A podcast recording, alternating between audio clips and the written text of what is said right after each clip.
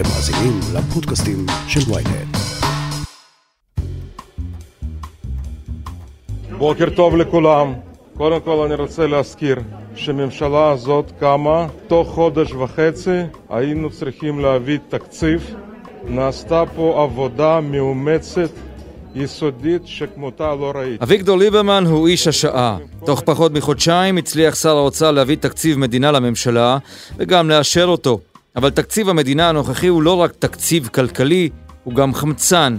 חמצן פוליטי שיחזיק את הממשלה המלוכדת ואפילו מתפקדת. בפרק הזה של הכותרת, מורן אזולאי, כתבתנו הפוליטית, בעקבות אביגדור ליברמן החדש, אחראי, בוגר ואפילו משתף פעולה.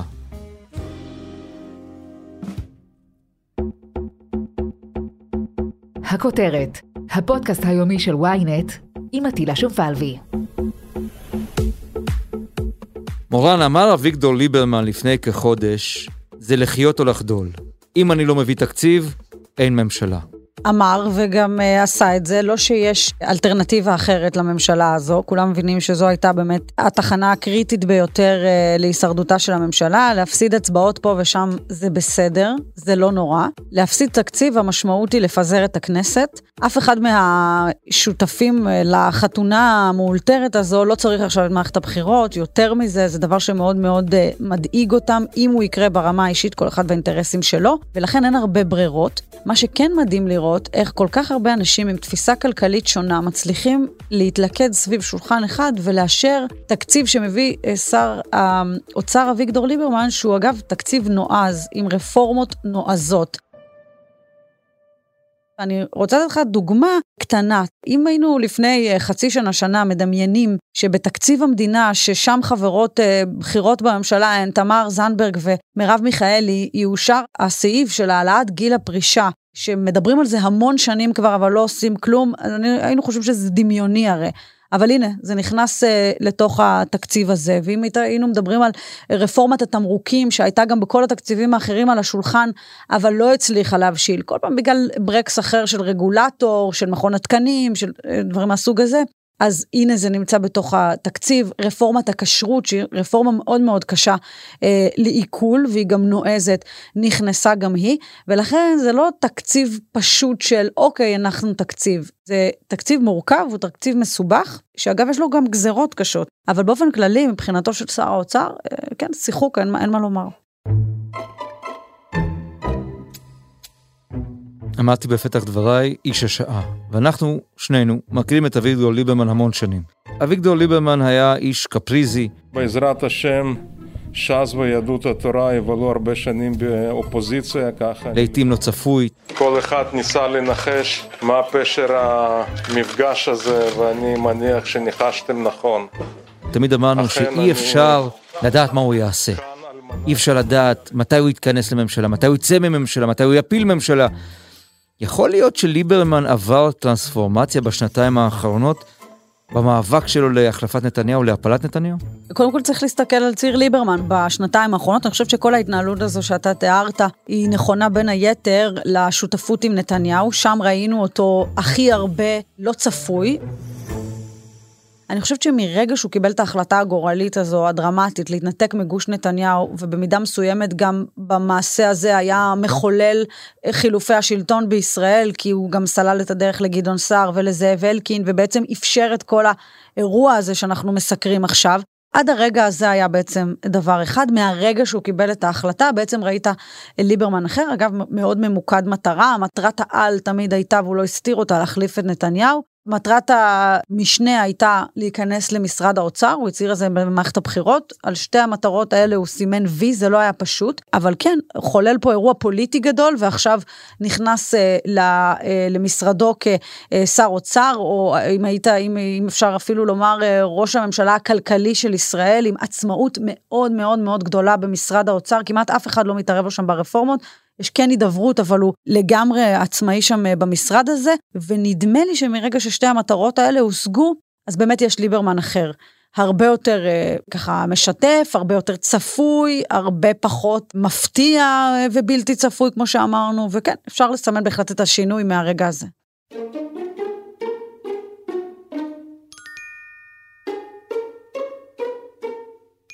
שאלתי אותו פעם, לא מזמן, האם הוא מרגיש כמו אלוף שלושת הפיקודים? הרי הוא שר שבודדים היו כמוהו, גם שר ביטחון, גם שר חוץ וגם שר אוצר, זה בעצם להשלים מסע מאוד מעניין בין, בין התפקידים הכי בכירים במדינת ישראל. שאלתי אותו מה, מה הכי כיף או מה הכי מעניין, אמר דווקא מנכ"ל משרד ראש הממשלה זה התפקיד הכי מעניין. אבל נדמה לי שליברמן נהנה. נהנה כי הוא במרכז תשומת הלב, ויש לו המון כוח. תראה, זה לא דבר חדש שהוא במרכז תשומת הלב ויש לו כוח והשפעה. אתה יודע, בוא נסתכל רגע על המערכת הפוליטית כולה. אם יש אדם שאני יכולה לסמן אותו שתמיד היה רלוונטי במערכת הפוליטית ותמיד הצליח להישאר שחקן מפתח, זה אביגדור ליברמן.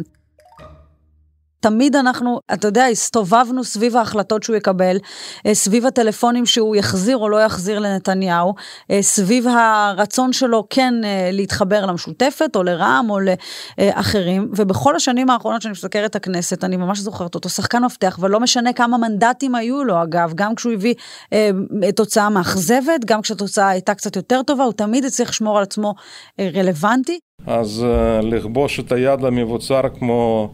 מעון ברחוב בלפור זה כמו כיבוש הבסטיליה, ומבחינתנו באמת כבשנו את בסטיליה. ובמובן וגם, הזה, אני חושבת שקשור גם, גם למיומנות הפוליטית שלו, גם לעובדה שיש לו מערכות יחסים מאוד טובות בתוך הכנסת עם הרבה מאוד אנשים. אגב, גם כשנחרבו המערכות היחסים הפוליטיות שלו, זה גם הפך אותו לשחקן אה, מפתח אה, מרכזי. אבל היכולת שלו לשחק על כל המגרש, להתנתק מגוש אחד, לעבור לגוש השני, לחולל כאן מהפכים וכל מיני אה, טלטלות אה, פוליטיות, בגלל התעוזה הפוליטית שלו, בגלל, בגלל קהל מצביעים מאוד מאוד נאמן, שהולך איתו אגב, גם כשהוא עובר מגוש לגוש, גם כשהוא מחליט לטלטל את כל הספינה הזו. זה באמת הכוח שלו, מה שאי אפשר להגיד על שחקנים אחרים בזירה, שאם יעשו מהלכים מאוד נועזים, יכול להיות שיאבדו את האלקטורט, אצל ליברמן זה לא קיים. אני חושב שמי שמסתכל עד היום, הבן אדם היחידי שמסוגל להתמודד, לעמוד מול נתניהו זה אביגדור ליברמן. אני כן רוצה ליצור אלטרנטיבה שלטונית. ומה שמעניין שאתה שואל את עצמך, מה רוצה האיש הזה? האם אביגדור ליברמן, אחרי כל מה שהוא עשה בפוליטיקה הישראלית, עדיין מסתכל על לשכת ראש הממשלה כאופציה שהוא רוצה לסמן עליה וי? האם הוא חותר לשם? אז כמו שבעצם אמרת, הוא עבר אה, בצמתים המרכזיים ביותר בפוליטיקה הישראלית. ציינת את התפקידים האלה, תפקידים שהרבה מאוד פוליטיקאים יכולים רק לחלום עליהם. הוא עבר במשרד החוץ בדיוק ברגע שהוא רצה, הוא נכנס למשרד הביטחון ברגע שהוא סימן אותו, והנה עכשיו גם וי על אה, משרד האוצר, אז את שלוש התחנות המרכזיות האלה הוא עשה. ולא סתם, הוא כנראה מרגיש שגם הגיע הזמן להציף את עניין ראשות הממשלה, גם אצלנו כאן באולפן ynet הוא אמר יותר מפעם אחת. אני הכי מתאים, אני הכי בשל, והגיע הרגע. אבל לא אובססיה. לא אובססיה, אבל כן, בפעם הראשונה הוא שם את זה על השולחן. אני חושבת שזה קשור לכל השינויים הפוליטיים שאנחנו אה, רואים עכשיו אה, ככה מסביב, ואתה יודע, אה, מסתכל אביגדור ליברמן על המפה הפוליטית, רואה מצד אה, אחד את בני גנץ, מצד שני את אה, יאיר לפיד, ואומר, למה לא אני? שלא לדבר על בנט אה, והנסיבות שהובילו אותו ללשכת ראש הממשלה, ולכן אני חושבת שככל שאנחנו נתקדם אה, בזמן הזה, וככל שנתניהו כבר לא חלק מהאירוע, אז הרעיון הזה ילך ויבשיל קצת יותר. להגיד לך שהדבר הזה יהיה, אה, אתה יודע, פיצוח אה, מדויק, לא בטוח, אבל כנראה שיש מטרה מאחורי זה, לכוון גבוה מאוד מאוד, ואולי ככה לנחות אה, באיזשהו מקום אה, בינוני מבחינת מנדטים אה, או השפעה קצת אה, יותר גדולה. כך או כך, נדמה לי שהמטרה המרכזית שסומנה, להזיז את נתניהו ממילא כבר, אתה יודע, ככה אה, הוגשמה, ובעיניי זה ההישג הגדול שלו בשנתיים האחרונות, אה, אולי אפילו קצת יותר. מיד נמשיך עם הכותרת, אבל לפני כן, הודעה קצרה. אהלן, זה עופר שלח. אני רוצה להזמין אתכם להאזין לפודקאסט החדש שלי מבית ynet. קוראים לו האמת היא, ובכל שבוע אני אשוחח בו עם דמות אחרת על סדר היום העתידי של ישראל, שזו דרך יפה להגיד שנדבר על כל מה שבאמת חשוב שהפוליטיקה תעשה בשבילנו. אז חפשו האמת היא באפליקציות הפודקאסט שלכם, יהיה מעניין. האמת היא, עם עופר שלח. עם עופר שלח.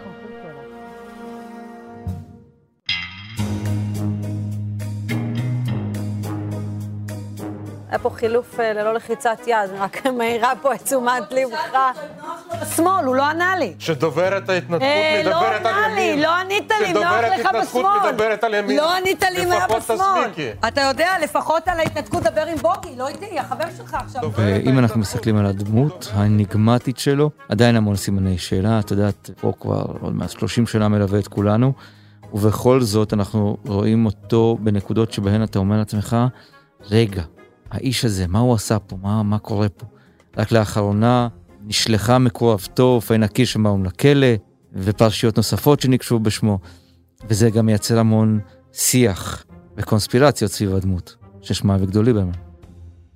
נכון, דמות מאוד מסוכרת, היא שונה בנוף הפוליטי. לא סחבקייה, לא uh, צ'פחות uh, חמות במסדרונות, לא שיחות שאתה יודע אפשר להרחיב איתו uh, יותר מדי, לא בטלפון ולא בסמסים ולא, במובן הזה הוא לא פוליטיקאי uh, מהסוג שאנחנו רגילים uh, לסקר. אפילו ראש הממשלה החדש, נפתלי בנט הוא ראש ממשלה שנמצא עם טלפון נייד, הוא זמין, אפשר להשיג אותו, אפשר uh, להסתמס איתו, הוא מקפיד על זה. אביגדור ליברמן לאורך שנים בפוליטיקה, הוא עדיין עם מכשיר טלפון ישן, מכשיר טיפש, לא מכשיר uh, חכם של פעם, uh, הוא לא מרחיב uh, שיחות עם עיתונאים, רוב הפעמים אתה תראה אותו שומר את הקלפים uh, קרוב לחזה, תשובה אחת חוזרת על עצמה, כל פעם שאתה מנסה להוציא ממנו קצת מידע ולשאול אותו מה חדש, הוא יגיד לך גן עדן, uh, ובזה בעצם הוא uh, חותר לסיכום uh, השיחה אם זה לא מעניין אותו. עם זאת, אופרטור פוליטי מאוד מאוד גדול, אדם שיודע אה, גם להציב את המטרות וגם אה, לחתור אליהם, וכמה שמבחינה פוליטית אנחנו לא שומעים אותו בתקופה האחרונה משום שהוא מתחת לרדאר, אז תרשה לי להעריך שעדיין יש לו כל מיני מטרות פוליטיות כאלה ואחרות, יש לו כל מיני עניינים פוליטיים ואחרים, למרות שכמו שאתה אומר, הוא נהנה במשרד האוצר. זה נראה שכיף לו שם והוא רק חיכה לתפקיד הזה, והנה התקציב, כמו שאמרת, יום חגו. אנחנו נדבר עם כל מפלגות הבית על התקציב הזה. אני, אני גם חושב שצריך לדבר איתם לא רק בגלל שכן אצבע לכאן או אצבע לשם, אני לא באמת מודאג מאצבעות לתקציב הזה, אלא מפני שהם מייצגים ציבורים וצריך להקשיב לצרכים של הציבורים, זה נכון לגבי... יש לו בן ברית נכון חדש, יחסית, נכון נאמן מאוד, הם עובדים ביחד צמודים מאוד, יאיר לפיד. מאיפה צצה הזוגיות הזאת פתאום?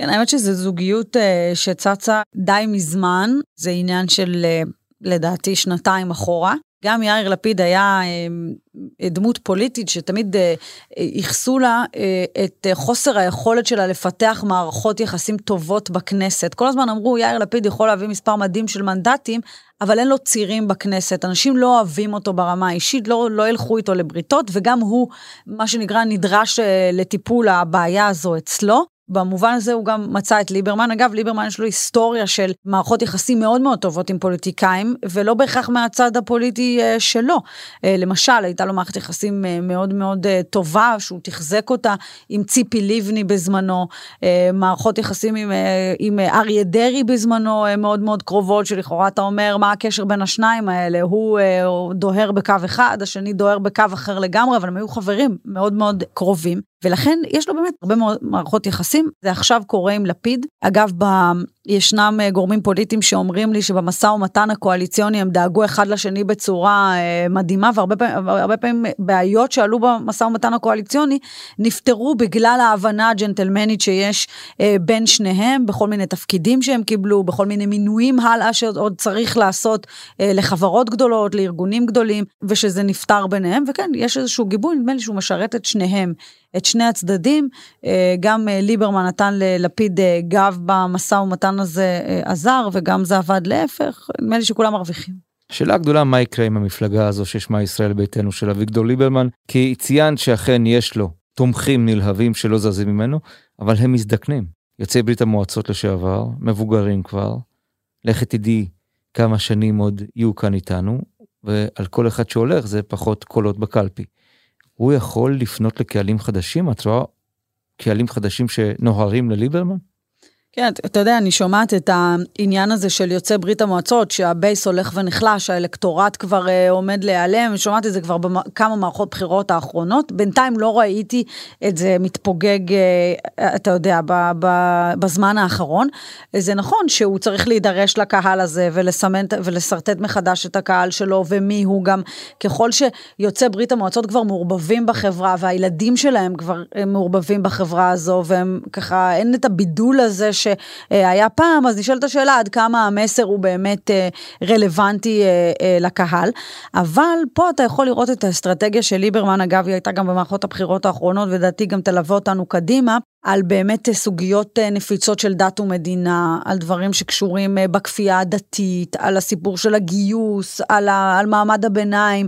לא סתם הוא סימן אגב את משרד האוצר. משרד האוצר עם הרפורמה מדבר להרבה מאוד קהלים, הוא העלה על ראש שמחתו את החיילים כל הזמן, ודברים מהסוג הזה, ומכאן אתה מסיק שהוא מחפש קהל חדש, צעיר, ליברלי. אנשים שהם ככה אה, סולדים מהמדיניות של אה, ש"ס ויהדות התורה שהרבה מאוד שנים היו בתוך הממשלה, ויש קהל כזה. יש קהל כזה, יש בעיה אחת יחידה, אה, שהוא בעצם פה משחק קצת גם על המגרש של יאיר לפיד. היו גם מאבקים אגב, על חלק מהקהלים האלה בבחירות האחרונות, מאבקים סמויים מתחת לפני השטח, אבל הוא לגמרי שם, ולדעתי הוא גם יגביר הילוך בעניין הזה, כדי בעצם לאסוף מחנה חדש. ובכל זאת, צריך להסתכל על המפה הפוליטית, אז אולי עם החרדים הוא גמר כרגע, ושם לא תהיה שותפות, אבל אם נתניהו עוזב את הליכוד ויש שם יושב ראש ליכוד אחר, יכול להיות שנמצא את אביגדור ליברמן בעתיד, בנקודת הכרעה, בין גוש לגוש, שוב בימין, שוב עם הליכוד, ולאו דווקא עם חיבורים מוזרים. תשים לב שהסנדול היחיד שהוא סינדל את עצמו מבחינת מרחב התמרון הפוליטי שלו בתקופה האחרונה זה אני לא אשב עם נתניהו. זאת הייתה ההצהרה היחידה, וכשהוא ראה שהנסיבות מאפשרות הוא גם פסל את החרדים, משום שהיה ברור שאפשר להקים כבר ממשלה בלעדיהם, כי כולם כבר עשו את הדרך קדימה אה, לקבל את מרצ, לקבל את רע"מ וכדומה, אפשר היה פרקטית גם לפסול את החרדים, אבל אה, ברור שמבחינתו הכוח הגדול ביותר שלו שהוא אף פעם לא השתייך למחנה, אף פעם לא סינדל את עצמו בהצהרות uh, פוליטיות. זאת גם הסיבה שאני חוזרת אחורה, שהוא הפך להיות שחקן מפתח בשנים האחרונות. זאת אומרת, אם אתה לוקח את סמוטריץ', אתה יודע שהוא מראש רק בגוש אחד. אם אתה לוקח את ניצן הורוביץ, אתה יודע שזה יכול לעבוד רק בקונסטלציה אחת. כשאתה לוקח את ליברמן, שהוא מורכב באמת מהרבה מאוד דברים. מצד אחד הוא, אה, אתה יודע, חילוני גמור, אה, מקדם, אה, אתה יודע, נושאים ליברליים וכאלה. מצד שני הוא דואג להתיישבות ליהודה ושומרון, הוא ימני, אידיאולוגי, עמוק וכדומה. זאת אומרת, הוא החלאה של הרבה מאוד דברים, וזה מאפשר לשחק על כל המגרש, כל פעם לקדם, אתה יודע, את האג'נדות שנכונות לאותו רגע, ולכן כל זמן שהוא ירצה, בעיניי הוא ימשיך להיות שחקן מפתח במערכת הזו. אה, ועכשיו רק השאלה, מה הוא מסמן לעצמו כמטרות הבאות? השתיים הראשונות כבר אמרנו, יש וי. אה, השאלה מה יהיה הלאה, זו בעיניי שאלה עדיין אה, פתוחה. דוקטור איווט ומיסטר ליברמן. מורן אזולאי, המון תודה. תודה. עד כאן הכותרת להיום. מחר נהיה כאן שוב עם פרק נוסף. אתם מוזמנים להאזין לפרקים נוספים בוויינט, בספוטיפיי, באפל ובכל אפליקציות הפודקאסטים באשר הן. אם יש לכם הערות, בקשות או רעיונות, אתם מוזמנים ליצור איתי קשר באמצעות האימייל podcast.ynet.co.il עורך הפודקאסטים שלנו רון טוביה, בצוות ערן נחמני ושחר ברקת, על הסאונד ניסו עזרן. אני עטילה שומפלבי, נשתמע מחר.